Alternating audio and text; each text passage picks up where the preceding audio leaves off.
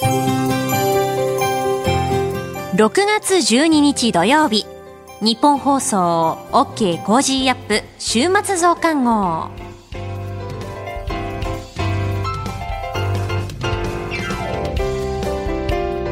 ニッポン放送アナウンサーの新行市佳です。OK Cozy up 週末増刊号。今週の放送でセレクトした聞きどころ番組へ寄せられたメッセージ今後のニュースの予定などを紹介していくプログラムです。毎週土曜日の午後に更新しています。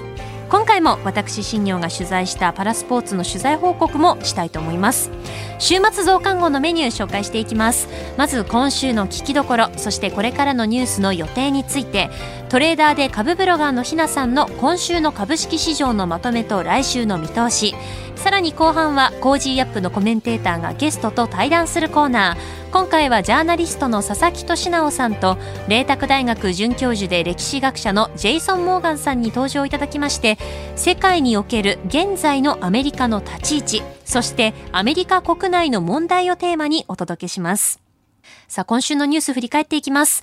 アメリカが台湾へのワクチンの提供を発表経済産業省が半導体デジタル産業戦略を発表いわゆる元徴用工訴訟、日本企業への請求が却下。景気ウォッチャー調査2ヶ月連続で悪化。政府今年の骨太の方針の原案を公表。G7 サミットイギリスでスタート。国民投票法改正案成立へ、こういったニュースについて取り上げてきました。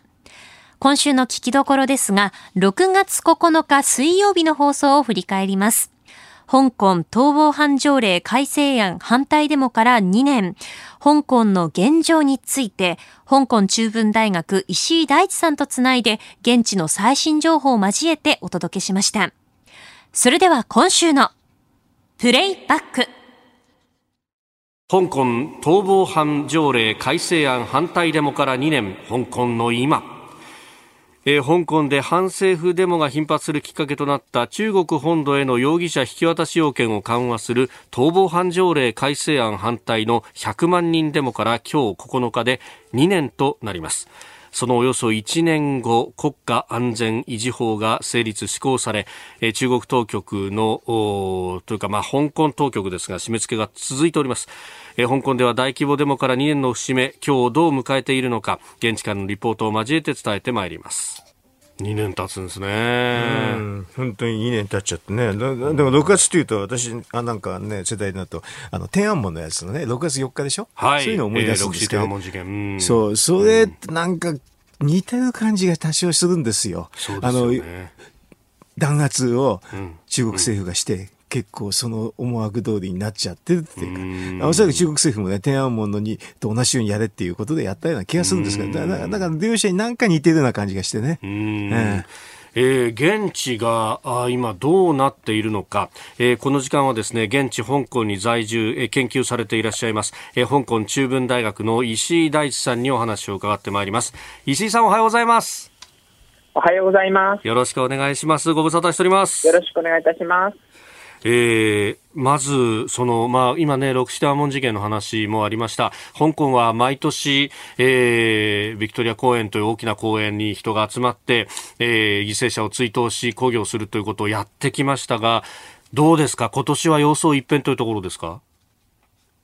そうですね、去年も今年もですね、ビクトリアパークでの集会をですね、新型コロナウイルスの感染拡大を理由に香港警察は許可を出さなかったんですが、去年は、まあ、その警察は許可を出さなかったんですけど、バリケードを越えて集会は行われたんですね、結局。はい、やっぱり今年は去年の主催者が逮捕されてしまったということと、あとはまあ香港国安法などによる萎縮ムードだったりとか、あとはですね、警察が去年より大幅に動員されてですね、公園を占拠したりとか、バリケードを越えるのがあの比較的難しくて、それ結局起こったのはですね、公園の周りでろうそくを持つ人だったりとか、はい、携帯電話のライトを照らして歩く人がいたという感じですね。ああの黒いシャツを着て、その連帯の意思を、まあ、無言であっても示そうというようなこともあったように報じられておりますけれども、実際どうでしたか？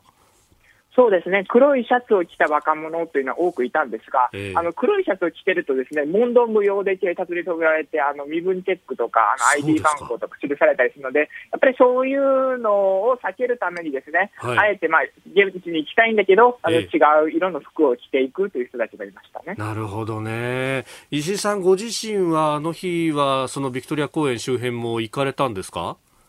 そうですね、行きました。で、私はまあ、あの、昼頃から行って、えー、あの、昼頃からもう警察は結構限界態勢に入っていてですね、もう何もさせないっていう感じだったんですが、思ったよりもですね、やっぱり皆さん仕事が終わった7時、8時ぐらいになると、すごく人が集まっていて、はい、あの、先ほど申し上げたような携帯電話のライトだったりとか、ろうそくとかを持ってですね、参加している人もたくさんいたという印象ですね。なるほど。まあ、2年前の、まあ、まさに今日と、あの100万人デモがあったあの時から考えるとどうですか？やっぱりコロナということもあってこの時計の針の回り方早くなったようにも思うんですがどうですか？そうですね。正直な話ここまでやるとは思いませんでした。もちろんその、うん今のその中国の政治体制なりを考慮すると、ですね、まあ、香港がこのように変化するということは、はい、今になってみれば、ある程度納得できることですが、例えばその香港の根本的なあの制度だったりとか、選挙改革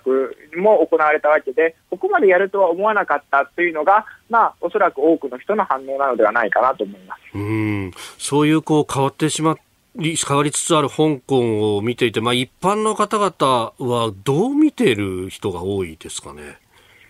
そうですね、もともと、まあ、あの、雨傘以降、悲観的な空気が漂っていて、その、2年前、また、その盛り上がって、もしかしたら変えられるかもという空気が 漂ったわけですが、はい、まあ、その、もともと悲観的空気が漂っているところがですね、もう諦めにつながっていって、こういうやっぱり諦めるとですね、香港を捨てるなり、香港から違う場所に行こうという話になるので、移民を考える人も多いというのが、まあ、現在の香港の民主派の状況かもしれないですね。あの移民をこう仲介するようなビジネスが結構盛んになってきているということもありますが、実際目につきますか、そういう広告だとか。そうですね、基本的に香港人が移民と考えるときに、投資移民、特に不動産移民を考える人たちが多いんですよね。なので、あの不動産エージェントが移民を仲介するということが多いんですが、結構その移民ビジネスが非常にあの商業化されていて、こう移民を進めるようなあの展示会だったりとか、はい、店っていうのはどんどん街中にも見られるようになっていますね。はあ、そうすると、じゃあ、お金持ってる人はそうやって動くことできるけれども、一般庶民は動けないっていう二極分化がさらに進みますか？そうですね、ただ、その移民は実際やろうと思えば、特に例えばそのイギリスへの移民っていうのは、その BNO パスポートですね、返還前にその香港市民に対して、あの付与付与されたパスポートがあれば、ですねその財産の制限なく移民できるわけですが、はい、まあ、そのどうしてもですね移民といえばお金がかかるというイメージが日本以上に強いので、やっぱり移民するにはお金が必要とつい思ってしまうという人は多くて、それでもしかすると移民をするかしないか決めているという可能性はあるでしょうね。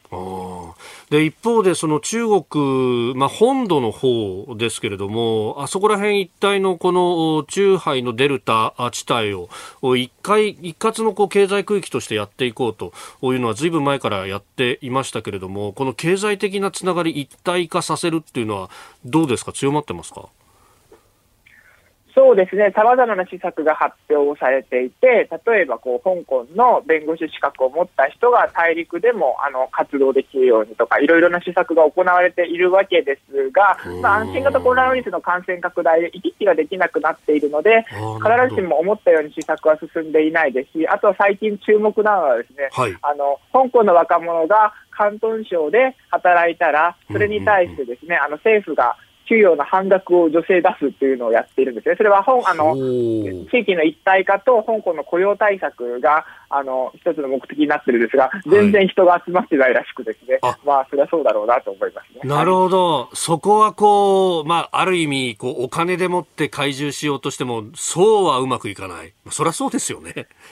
そうですね。うん。これ、あの、逃亡犯あ国、国安法などでもかなり締め付けが強まって、そして諦めムードも漂っている、この先っていうのは、やっぱりこの一体化、どんどん進んでいってしまうことになっていくんですか？まあ、その重要なのは、やっぱりその中央政府は全く違うロジックで動いてきた香港の司法情勢を完全にコントロールすることはできないってことなんですよね。例えばですね、今年も去年もビクトリアパークでの天安門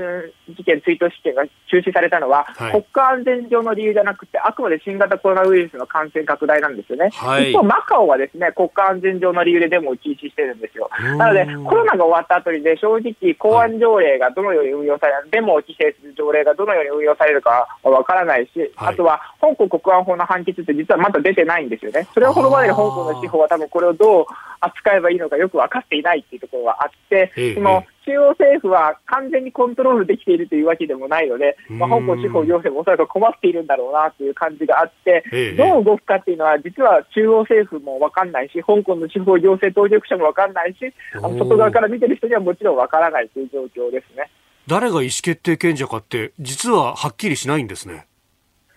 いややっぱり香港政府っていうのは植民地政時代から受け継ぐ官僚的行政組織なので、非常にこう、こう、あの、官僚的に動くので、こう政治的思惑みたいなのをきちんと操作できていない集合体なんですよね。なので、なかなか政治的決断ができないというのが、まあ、今までの問題を長引かせてるし、中央政府の決断を難しくしているというところはあるかもしれない。なるほど。そこでえいやでやってしまったらハレーションが大きいっていうのは、2年前のデモで示されているってことですか？そうですね。その、もし政治的なことが分かっ、香港政府が分かっていれば、中央政府と交渉して、逃亡犯条例修正を反対運動が起きたわけですから、それをちょっと撤回すればよかったのに、うん、ずっとせず長引かせたっていうのが、香港政府に政治力がなかったってことの一例だと言えますよね。なるほど。まあ、この、こう、なんというか、こう、ずるずるした状態が、とりあえずはじゃあ続いていく可能性が高いわけですかね。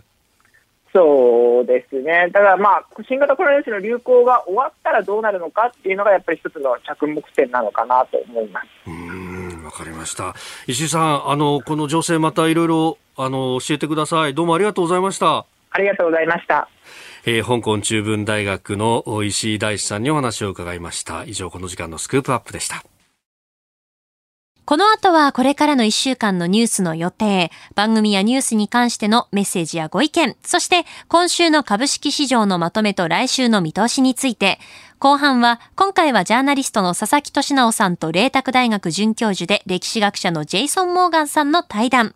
どうぞ最後までお付き合いください。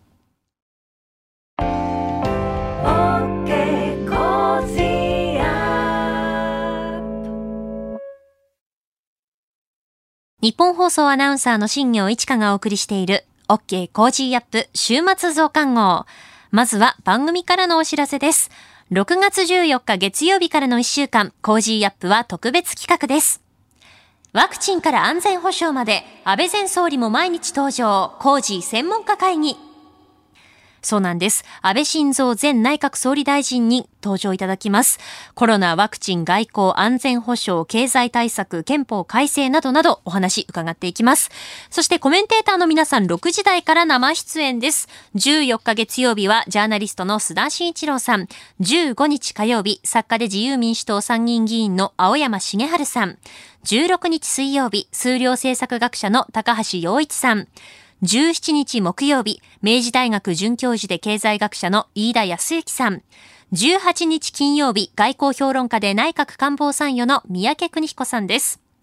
さらに6時40分過ぎからの黒木ひとみさんの朝ナビには、女優として、そして作家として活躍する岸恵子さん登場です。自伝、卵を割らなければオムレツは食べられないで語られた波乱万丈の人生を黒木ひとみさんがぐぐぐっと深く掘り下げてインタビューします。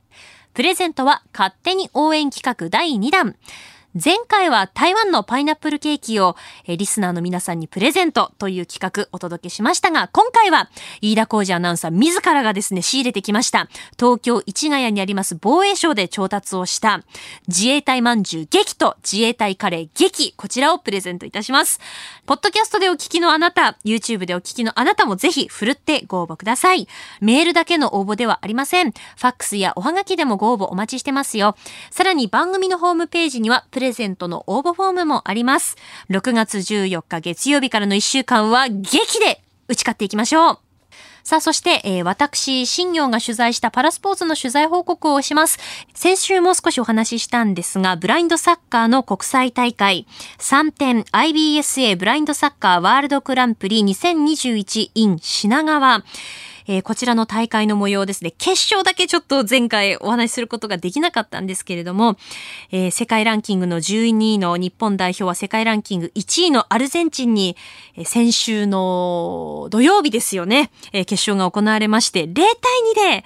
敗れて、準優勝という結果になりました。えー、私もこの模様はですね、YouTube でライブ配信されていましたので、見て、えー、取材をしたんですけれども、あのー、0対2で敗れたとはいえ、すごくこう、あとちょっとという感じはすごくしたんですよね。実際あの日本代表の高田聡監督も、悔しいというより惜しい、もうもったいないなというゲームでしたというふうに語っていました。えー、前半2点、アルゼンチンに、えー、まあ、ね、点取られてはしまったんですけれども、後半はですね、日本は守りきって、しかもその攻撃にかなり積極的に動いていったんですけれども、その時結構いいそのシュートチャンスもありました。ただちょっとこう決めきれなかったかなといった部分で、えー、得点を加えることはできなかったんですよね。ただですね、あの東京パラリンピックを前にして、あのこういった国際大会を、えー、日本で開催できたこと、そして経験できたことというのは間違いなく本番生きてくるんじゃないかなとも感じました。えー、このですね、大会の模様について私、えー、新業一課のパラスポヒーロー列伝に今ですね、書いていてその原稿をですね、担当の人に送って現在更新作業中ですので、この収録をしている時はまだ更新されてはいないんですけれども、間もなく更新されると思いますので、そこでですね、あの、全試合について、まあ、どんな試合であったかというのはもちろんですね、選手、えー、監督の、えー、コメントについても交えながら結構、あの、長文にはなりましたけれども、書いておりますので、またその更新されたらその情報も番組のツイッターですとか放送でもお伝えできたらなと思っておりますので、そちらもご覧になっていただければなと思います。さあ、それではメッセージ紹介していきたいと思います。まずはですね、相模原市にお住まいの27歳の会社員の男性の方からいただきました。社会人になってから弁当男子となって毎日5時起きで自分のお弁当を作っています。三日坊主で終わると母に言われた弁当男子も5年続いています。毎日卵焼きにウィンナーは定番になり、あとは冷凍食品でレンジで温めるだけでいいものを多用して変化をつけています。現在弁当男子は3人です。男子2人がめちゃくちゃ僕のお弁当を褒めてくれるので、もちろん僕も他2人の作ったお弁当を褒めたりしていますが、これがやりがいになって続けられています。というふうにいただきました。ありがとうございます。これが、あの、社内に、その弁当男子が多分、この、いただいたメールの方含めて3人いらっしゃるっていうことですよね。で、こう、日々作った、こう、弁当を、こう、お互いに発表し合って、あの、それいいね、みたいな、多分、会話をしてらっしゃるんですね。すごく素敵ですね。5年も続いてるんですね。私も、あの、すごく恥ずかしいことなんですけれども、29歳になってまだ自分のお弁当をこう作って会社に持ってきたことって一度もないので、それがもうずっと続けられているというのは本当に尊敬しています。あの、お弁当に、その、なんでしょう、料理を詰めるって、勝手な考えですけど難しそうだなと思ってて、家で料理する分にはこうパッてこう作ればいいと思っちゃうんですけど、その一個一個こう区切ったりとか、ここにサラダ入れて、ここにちょっとなんかおかず入れてとかって一つ一つこう彩りも含めて工夫していって詰めていくってすごいなと思っているので、ちょっと私も挑戦したいですね。あの、いつになるかわからないですけど、挑戦したら、ちょっとその弁当の写真もそのうち いつになるんでしょうね。あの、番組のツイッターやインスタグラムでアップしたいなとは思います。ただ、いつになるかはちょっとわからないですね。でも、あの、やりたいなって、挑戦したいなっていう気持ちはあります。はい。じゃあ続いて、えっ、ー、と、千葉市の花見川区にお住まいの女性の方からいただきました。こちらはですね、ファックスでいただきましたね。今からこの暑さ、本当に先が思いやられますね。梅雨はどこに行ったんでしょうか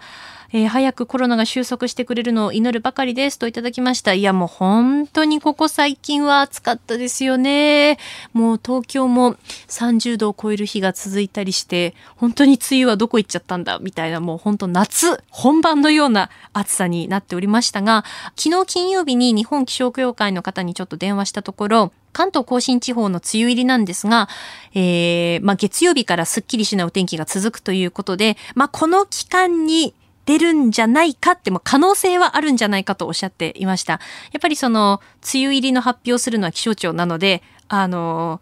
梅雨入りしますよっていうふうな予測とかはできないんですけど、その可能性はあるとおっしゃっていましたね。なので、あの、この週末の日差しをこう有効に使って洗濯物干したりですとか、梅雨入りするとどうしてもジメジメしてくるところもありますので、そうなってくるとそのカビの栄養になるその埃ですね。これをこう取り除いておくこともまた大切になってくるので、その梅雨入り前の準備というのをこの週末、私もやらなきゃなと思っているところです。えー、そんなこんなでですね、今週東京都心各地でアジサイの見頃を迎えてています。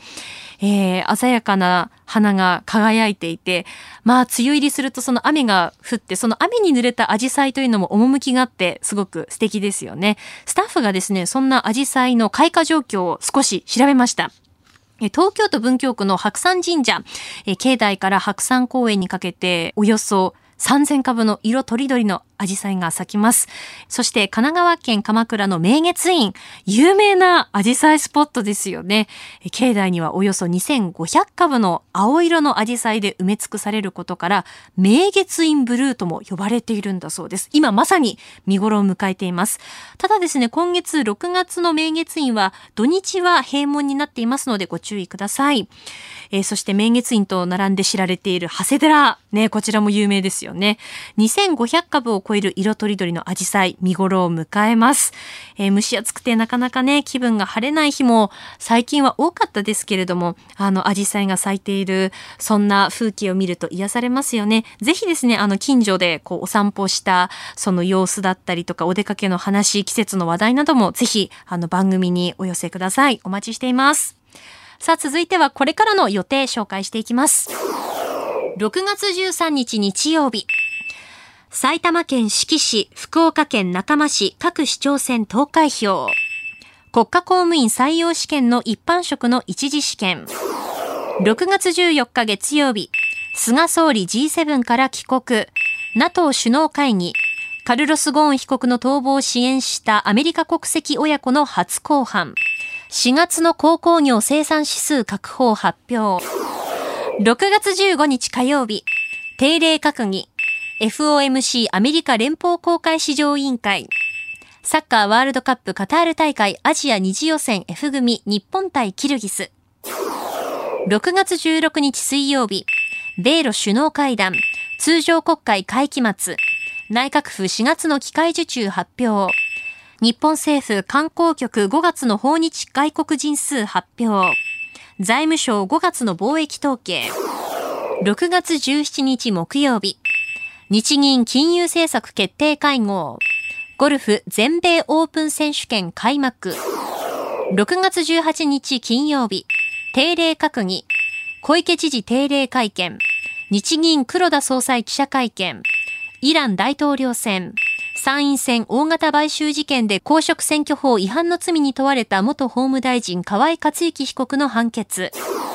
6月19日土曜日。WBA IBF 世界バンタム級タイトルマッチ井上直也対マイケル・ダスマリナス。この後はトレーダーで株ブロガーのひなさん登場。今週の株式市場のまとめと来週の見通しについて伝えていただきます。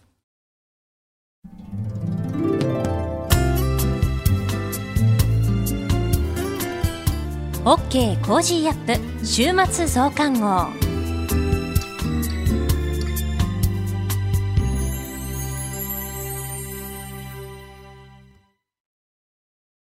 モラロジー研究所は名称をモラロジー道徳教育財団に変更しました。日本人の国民性、勤勉、正直、親切、そして約束を守る、これらは道徳によって支えられてきたとも言えるでしょう。今、この混迷の時代に道徳が必要とされています。あらゆるシーンで持続可能な社会の発展に、モラロジー道徳教育財団は、人づくり、国づくり、企業づくり、家庭づくりを応援します。道徳で人と社会を幸せに、モラロジー道徳教育財団。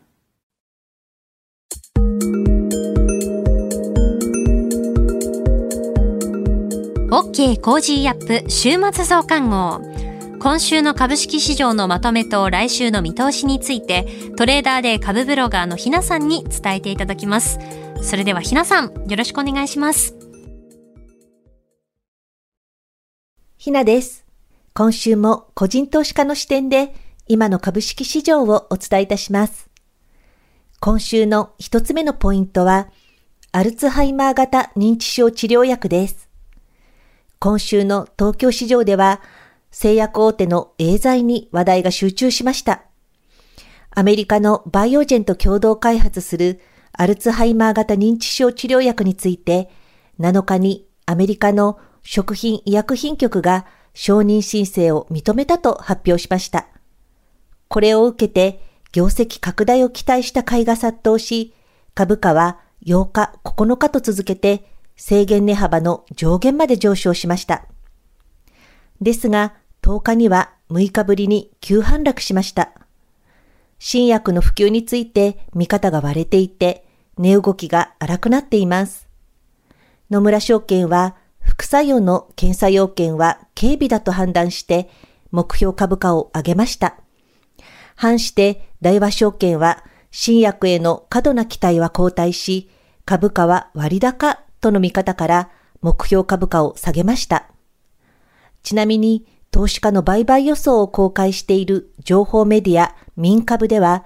11日の時点でエーザイの個人投資家の予想は売り予想数上昇というランキングで1位となっています。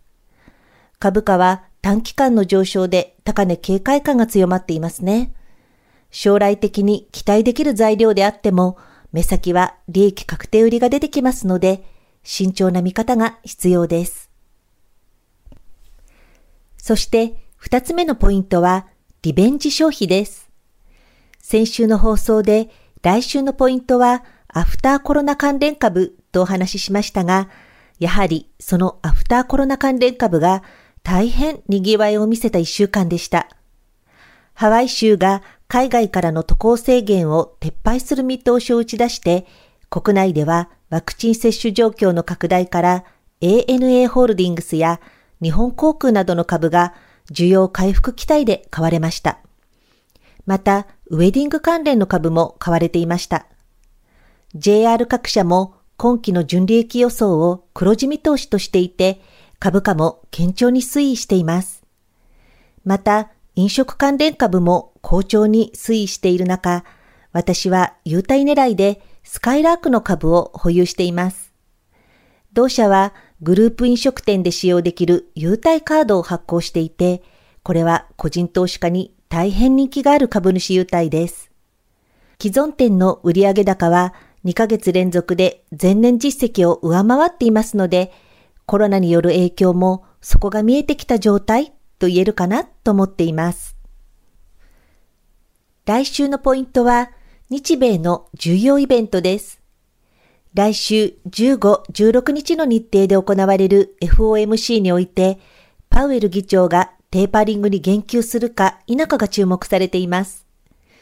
1.5%を割り込んだ米国10年債利回りの動向から見て、政策の方向性を変えるようなことはないかなと思っています。国内では17、18日に日銀の金融政策決定会合があります。日銀が3月に金融政策の見直しを発表し、4月以降は ETF 買いが激減しています。このことから日本市場の上値は重くなっていますし、会合後の黒田総裁の会見は金曜日の引け後ということから、投資家は様子見姿勢が強まる一週間になるのではと見ています。ですが、同時に企業業績は堅調なため、気になる銘柄の押し目や揉み合っているところは拾っていきたいなと考えています。今週の相場格言。頭と尻尾はくれてやれ。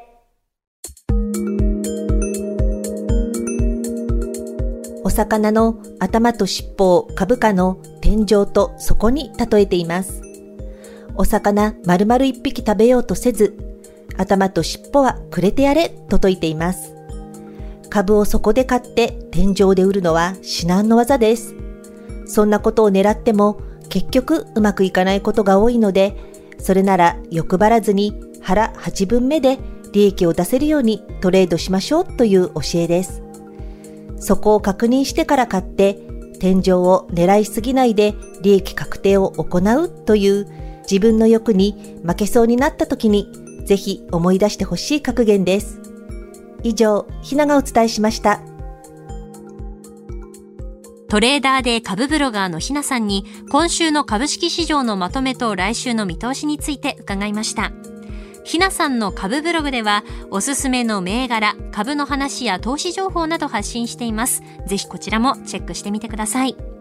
OK Cozy up 週末増刊号。お知らせを挟んで OK コージーアップのコメンテーターがゲストと対談するコーナーです。今回はジャーナリストの佐々木俊尚さんと麗澤大学准教授で歴史学者のジェイソン・モーガンさんに登場いただき、世界における現在のアメリカの立ち位置、そしてアメリカ国内の問題をテーマにお送りします。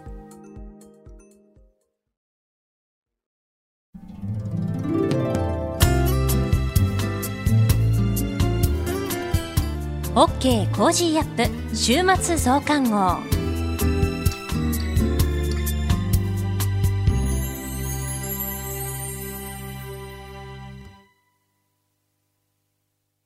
モラロジー研究所は名称をモラロジー道徳教育財団に変更しました。日本人の国民性、勤勉、正直、親切、そして約束を守る。これらは道徳によって支えられてきたとも言えるでしょう。今、この混迷の時代に道徳が必要とされています。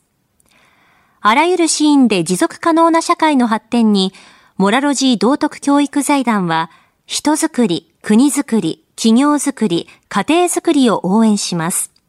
道徳で人と社会を幸せに、モラロジー道徳教育財団。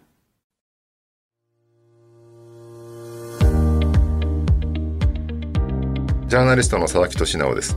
この配信は政治、経済、国際情勢、世界を取り巻く様々な問題の真相を掘り下げる対談番組です。今回の対談のお相手は麗澤大学准教授で歴史学者のジェイソン・モーガンさんです。よろしくお願いいたします。よろしくお願いします。えー、前回に引き続きですね、モーガンさんにお話を伺っていきます。えー、前回の最後にですね、まあ、その中国というね、大きな存在が現れたことで、アメリカは非常な岐路に立たされているという話だったんですけど、はい、よくあの、冷戦にね、その、8年代までの冷戦に例える人がいるんですけど、あの時代これ全然違うなと思うのは、ソ連ってのは確かに強大な国で、軍事的には非常に強かった。うん、えー、で、しかも共産権というね、その大変な勢力をあちこちに置いてたんですけど、一方で経済は非常に脆弱だったじゃないですか。はいはい、だから、まあ、結果的にその米ソの対決でアメリカが勝ったというよりも、ソ連がまあ自壊して、自分から自分から壊れていってですね、はい、それで終わったっていう印象なんですよね。それに比べると中国っていうのは、もう経済的に非常に強いと、そもそも歴史的に見れば18世紀ぐらいまでは世界最大の工業国だったわけで、はい、まあ、新興国というよりは、まあ、復活できた巨大帝国みたいなね、そういうイメージがあるじゃないですか。はい、そうすると、この新しい新冷戦と言われるね、そのアメリカと中国の対立っていうのは、なかなか先行きは見えない気がするんですけど、その辺、はい、モーガンさんどう見てらっしゃいます？そうですね。あの、まあ、冷戦は確かによく耳にする言葉ですけども、うん、新冷戦とか、よく耳にする言葉ですけれども、長い目で見ると、これは新冷戦ではなくて、中国がまた、えっ、ー、と、ユーラシア、または、あの、太平洋の真ん中になろうとしている、うん、まあ、長い目で見ると、歴史が蘇っているではないかと思います。アメリカとかロシアは一時に、えー、まあ、あの、大きくなって、でもそういう帝国のルーツが浅くて、ロシアの歴史を見れば、こうロシアはそういう経験があまりなくて、うん、アメリカはもちろん。そうですよね。あの帝国の経験があまりにも乏しい、で中国はかなり豊富な帝国の経験、まあ、長いんですよ。でそれから、まあ、意志が強いなんです。うんうん、アメリカは今のアメリカのこう帝国の目的がよくわかりません。ただ中国と対立することだけが今のアメリカの軍隊の意味になっているんですけれども、うんうん中国から見ると、もっと大きなあの、まあ、戦略があるかと思います。それは中国の読み替えが、今の目的、かつての中華帝国を中華帝国を再興するです。ね、そう考えると、今の、まあ、アメリカ戦略的に考えると、アメリカはちょっとこう弱い立場にいるんじゃないかと思います。まあ、そもそもね、世界最大の工業国になりつつあり、もう GDP も数年でおそらくアメリカを抜くであろうと。はい、で軍事的にはまだまだ弱いですけども、はい、一方でね、市場としても巨大なね、14億の市場を持っており、はい、で、先端技術もね、非常、AI とか、ロボットとかの技術も非常にすごい、なおかつレアメタルなんかも市場のかなりの分を抑えてるって考えると、一時そのアメリカ政府内でもね、デカップリングみたいな、そのアメリカの経済と、はい、えー、中国の経済も分離して別々に暮らそうみたいなことを言ってた時代もありましたけど、まあ、それ現実には不可能になってきてますよね。それは多分不可能かと思います。やってほしいなんですよ。なるほど。実際に。あの、日本でもちょっとや、ディカップリングをやってほしいんですけれども、えー、でも、それができる時期は多分もう超えているかと思います。なるほど。はいそうするとアメリカってじゃあどうやって中国と向き合うのかってところに関しては実はあまりビジョンがないとかそういうことなんですかビジョンの問題です。アメリカの帝国はビジョンがあったかっていうよりも、うん、まあこれ帝国の中でよく見る現象ですが、えー、数人が海外に行って、まああるこう、ところを支配しようとすればそこから始まって、で適当に帝国をそうやって築きますけど、うんうんえー、中国の場合はかなりプランがありますね。なるほど。まあ、これからのビジョンがあの強くて、うんうん、それに沿って帝国を築いていることが、今の中国のポイントかと思います。確かに一帯一路みたいなものを見ると、はい、ユーラシアっていうものはね今やどっちかといえば、その、よく海の帝国、陸の帝国って言葉ありますけど、その、海の国がね、アメリカ、イギリス、日本っていう、なるべく覇権を取ってきた中で、一方でそのユーラシアをもう一回再興させて、今までどっちかといえば辺境の地だったその中央アジアとか、はい、えー、中国とその中東を結ぶあの一帯をもう一回世界の中心にしようみたいなところの狙いはちょっと見えてくる部分はありますもんね。はい、その通りです。授業の中ではシルクロードの話をしていて、まさに、あの、一帯一路は、あまあ、あの、当然ですけど、えー、21世紀のシルクロードが蘇ってきたと。あと、通貨のこともありまして、アメリカはどうやって帝国を支配したかっていうと、まあ、通貨、全世界の通貨がドルになりまして、でアメリカが国内からそれをあの操っていって、自分の通貨を。そうですね。でも中国が明らかにドルをまあ覆して、あの、ゲの全世界の通貨にしようとしていて、それもこう巧妙な戦略ではないかと。デジタル通貨なんかも真っ先にやろうとしていて、ね、今後おそらくデジタル通貨が当たり前になってくると、はい、先んじて投入している中国のが何らかの形で有利になるってこともありえますもんね。はい、はい、そのアメリカの側としては、では、まあ、その、あトランプ時代にアメリカファーストみたいなね、はい、え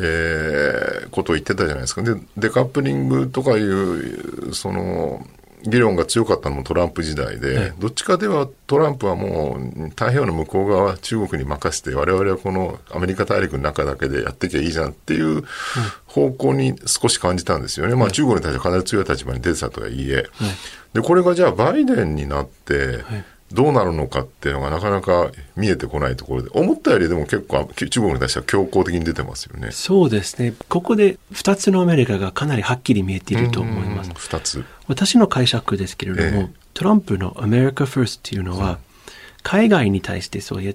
っているではなくて、うん、ワシントンに対してそうやって言っているかと思います。ワシントンに対して。はいうん、アメリカの田舎で人に聞けば、アメリカの敵はどこかと聞いたら、ワシントンだと答える人が多いと思います。ね、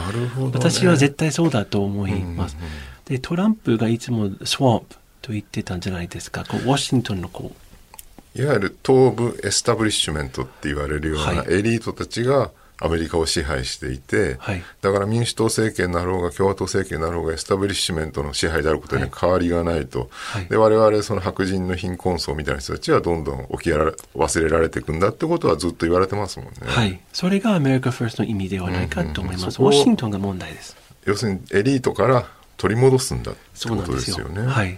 ワシントンからディカップリングという なるほど アメリカファーストの意味ではないかと思います。うんうんうんで、これがバイデンになって何らか変わる可能性はあるんでしょうか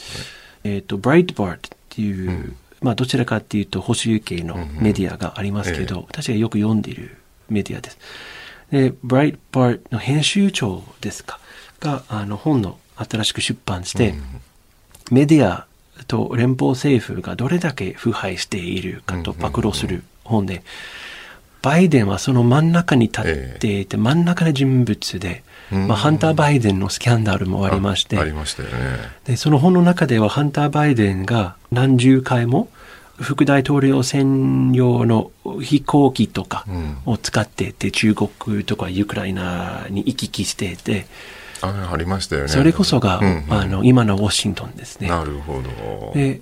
それを見ると、やっぱりがっかりするしかないです、うん、一般の市民として。エリートの特権的なことをいっぱい活用してるってことですよね、はい、息子がね。で、あの、例えば、あの、自分が無職でも、ウォシントンばかりが儲かっていて、ちょっと違和感を感じますね。なるほど。バイデンになって変わりがないと思いますけど。一方で、発表されてる政策とかを見ると、例えばインフラ投資をするとか、はい、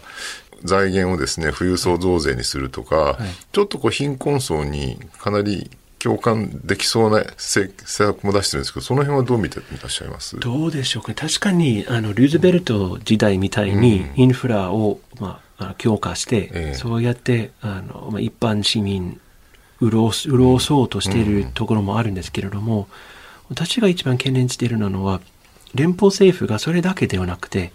人の、まあ、生活を全てを支配したいところです。でたとえ一番不利になっているのは黒人なんですよ。で実は100年前の黒人の家族がかなり強かったなんですよ。あのお父さんが、まあ、しっかり仕事をして、かなり迫害を受けていても、家族をとにかく大切にすることが黒人のこう常識でした。で、60年代に入ったら、逆に連邦政府が、まあ、今のキャンダス・オーエンズとかの黒人報酬系がおっしゃってるんですけれども、ええ、連邦政府が、また、あの、黒人を奴隷化したと。奴隷化した、はい、どういう意味なんでしょう、それは。黒人が自分の生活を自分であの決めることができないと思って、うん、じゃあ連邦政府があの福祉だけではなくていろんな面ではあなたの生活を中からあの司と支配する財政出動いっぱいしていわゆるアイデンティティポリティクスですよねマイノリティを大事にする運動っていうのをずっと60年代以降やってきたと、はい、でそれがその黒人のなんていうかなスピリットみたいなものをはい、よくなくしてしまったというか、そういう面があるってことなんですね。はい、という指摘が最近よくあのありまして、私は賛成で、なるほどあのまあ、連邦政府はある程度、まあ、手伝うことはできるんですけれども、うん、かなり黒人から見ると黒人のこう一般市民から見るとその大きなお世話はいらないなと言っている人がかなり増えてきています。はい、これなかなか難しい問題で、あのー、結局特に1980年代ぐらいからそうだと思うんですけど、はい、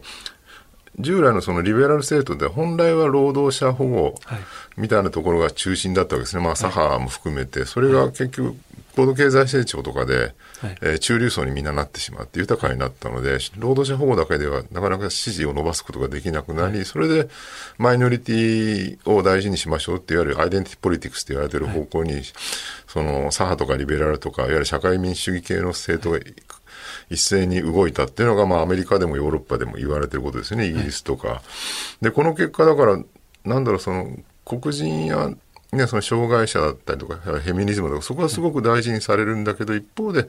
本来大事にすべきその労働者保護がないがしろにされて、結果的にその後、その分断が進んで格差が広がって貧困その社会の中心部が貧困になっていっても、あんまりこうカバーされないっていう、なんか矛盾した状況になってしまっている部分ありますよね。はい、その通りですね。労働者、逆に言えば今、労働者ってどういう定義かとよくわからなくて、そういう今までの、まあ、マルクスが指摘したこの労働問題、うんえ。ー、その時代が多分終わろうとしているんで、もう終わった、そうですよね。これから AI が導入されて、うんうん9時から5時まで8時間労働するっていう仕組み自体がもう皆無になるんじゃない？なくなっちゃう気がいたします、まあ、なくなるかもしれないですよね。そもそも仕事自体が、ね、かなりなくなってしまうってことも指摘されてますよね。はい、まあ新しい産業が起きればそれに伴って仕事は増えるはずなんだけど、今回のその AI とロボットに関して言えば、従来のような産業革命と違って、かなりの仕事をなくし、まあ、全自動化が進むっていうか、もう早期械化みたいなことがね、すべて機械になるってこともあり得るんじゃないかって指摘はされていて、はい、その先にじゃあ、雇用って一体どうなのかって、まだ一つ見えてきてないですよね。はい。はい、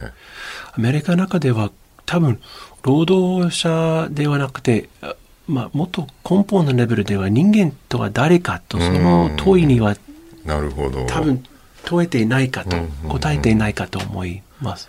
そうですよね。まあ実際、ね、 GAFA って言われるようなビッグテックですよね。フェイスブックとかアップルとか、はい、あんまり従業員いないですもんね。そうなんですよ。だから雇用が増えないという問題があると。はい、その中でそうすると、アメリカはじゃあ、そういうね、その、エリート、エスタブリッシュメント、エリートたちが、まあ、社会、世界、アメリカ世界を牛耳っていて、うん、でも一方で、その人たちは特権に守られてるっていうね、リベラルと言いながら特権階級じゃないかみたいな矛盾があるわけですよね。はい、はい、その通りです。で、一方で、その、まあ、白人貧困層を中心として、いわゆる一般労働者が、もう仕事がなくなっちゃうかもしれない。一体どうしたらいいのかっていうところでみんな途方に暮れ始めてると。これでもなかなか、解決っていうか統合するのは難しい問題ですよね。かなり難しいかと思います。まあ国レベルでは私はかなりあの、まあ、悲観的と言いますかこれからのアメリカは分断がエスカレートして連邦政府実態がそう崩れするではないかとつまり州ごとが自分の国になって、なるほど。まあ、離脱が。昔のようにですね。昔のように、でももうちょっとこう、和らいでいる形で、うん、あの、離脱しますではなくて、徐々に自然に、うん、まあ、乖離するっていう。州ごとに、その政治がより独立していくっていうか、はい、そういう方向に行くってことですかね。はい。また、よく忘れられているんですけれども、えー、ネイティブアメリカの存在がまだあるんじゃないですか。えー、はい。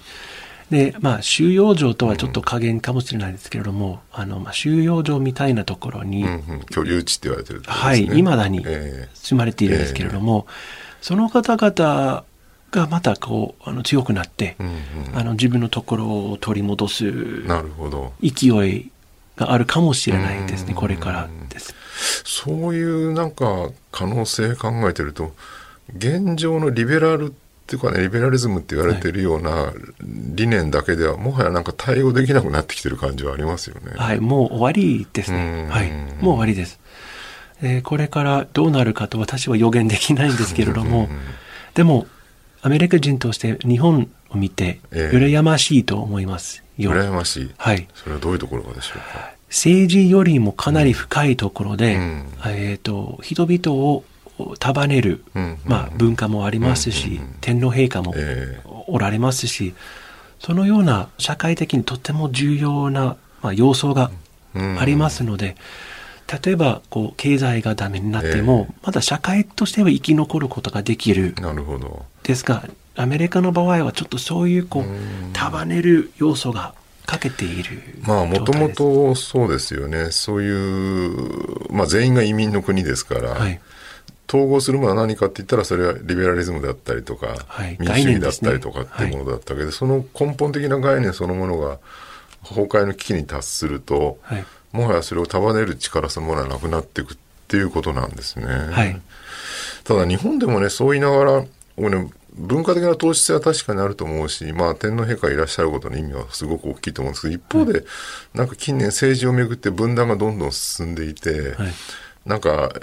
いわゆるリベラルって名乗ってる左の人たちとか、あるいはまあ、かなり右に寄りの人たちとかも言ってることは全然違ってですね、はい、まあ、日本の場合、その全ての人が右と左に分断されているというよりは、中央付近に割に同じような人たちが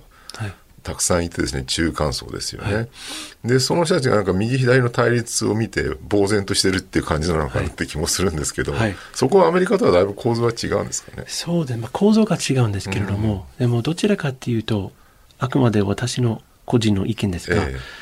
まあ、平和ボケが入っているではないかと思います。確かにそれはあるでしょう。それができる暇ができているのは、まあ確かに政治っていうのはちょっとこう、なんて言いますかね、あの制限がかけられているからこそ、こうやって分断が生じているではないかと思います。で、例えば、まあ授業の中ではよく、先森とか、うん、あの、まあそういうことについて勉強しますけど。先森ありました。はい。で、その時に、まあ、政治の意見の違いはどうでもよくて、うん、とにかく国を守りましょう。なるほど。っていうことがとっても大事だと思います。で、そうなりますと、自然に、日本がまたあの、まあ、統一するではないかと思います。なるほどね。外まあ、結局黒船みたいな、はいえー、そういう外敵がいると国がまとまりやすいって、はい、これでもどこの国でも多分同じなんでしょうね。台湾なんかがその非常にコントロール可能で、しかもその判断が早いっていうのは、あれは常に中国大陸の危機があるからじゃないかって指摘もありますもんね。はいしかしアメリカだけが違うかと思います。アメリカだけでは、あの、プーチン派とか、ウクライナ派とか、えー、中国派とか、台湾派とか、その変な風にチーム分けしていて、アメリカ国内を守ろうと思っている人は、意外と少ないですよ。そうアメリカがね、そういう状況だと、日本としてアメリカとどう付き合えばいいんです？これなかなか難しいですよね。軍事的にはもうやっぱりお任せするしかないなと。ね、日本の自衛隊だけで、この中国、ロシア、北朝鮮の、はい、えー、強い外敵がいる位置をキープするっていうのは困難だと思いますし、はい、どうしてもそのアメリカ頼りにならざるを得ない。でも一方でそのアメリカのリベラルな理念みたいなのが崩壊に瀕してる。前政権の安倍首相はね、すごく外遊して、はい、その、やはりインド太平洋の自由の子っていうね、新しいその言葉を作り、どっちかというとリベラルな世界秩序、リーダーシップを取ってやろうっていうのはちょっと見えてたところありましたもんね。ああいう方向性ってことですかね。はい、そうですね。多分それだと思います。安倍さんはその、こう、対外に、えー、あのこう戦略は素晴らしかったと思います。よく、まあ、いろんな国の、まあ、国内の状況をよく把握した上で、えー、あの培った戦略ではないかと思います。そうですね。協力して、変な話、あの、最近私が、あの、何を研究しているかっていうと、発酵一遊。発酵一遊。はい。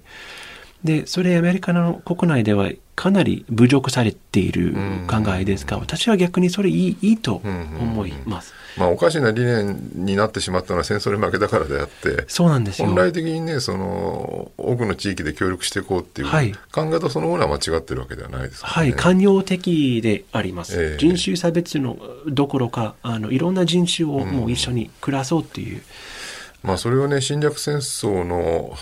ね、正当化に使ったからいけなかったわけであって、はい、まあ、ある意味、そのね、インド太平洋全体で強調していこうっていうのは、まあ、発酵一遊みたいな理念の原点に立ち返るみたいなね。はい。そういうところあるのかもしれないですよね。はい、そう考えるとあれですね、日本だけで、この中国やロシア、北朝鮮と相まみえるってなかなか厳しいところがある。でも一方でアメリカだけじゃなくて、はいそのオーストラリアだったりとか、まあ、クワッドなんかの出てきてますけど、はい、オーストラリア、インドとかですね、イギリス、フランスから、えー、感染がにあの台風に向けてやってきてたりしてるって、はい。はい、そう考えるといろんな国とうまく協調して、この立ち位置をちゃんと守っていくっていうところに行くしかないかなってことですね。あと南アジア、東南アジア、インドとか、フィリピンとか、インドネシア、とか、まあ、ベトナムはかなり、えー、あの日本の応援している国が多いですね、期待していると思います。仲間が多いと思います。えー、その強みを生かして、あの、前向きに頑張っていこうと思っています。そうですよね。はい、まあ、なんとなくちょっと光が見えてくるというか、そういう方向にきちんと日本を引っ張っていってほしい、はい、そういう政治家が次も出てくることを期待したいところですね。そうですね。はい。はい、えー、今回の配信では歴史学者のジェイソン・モーガンさんにお話を伺いましたどうもありがとうございましたありがとうございましたあなたと一緒に作るニュース番組、ニッポン放送飯田浩司の OK Cozy up。平日月曜日から金曜日朝6時から8時までの生放送でお届けしています。ぜひ FM 放送、AM 放送はもちろん、ラジコやラジコのタイムフリーでもお楽しみください。OK Cozy up 週末増刊号。ここまでのお相手は新行市佳でした。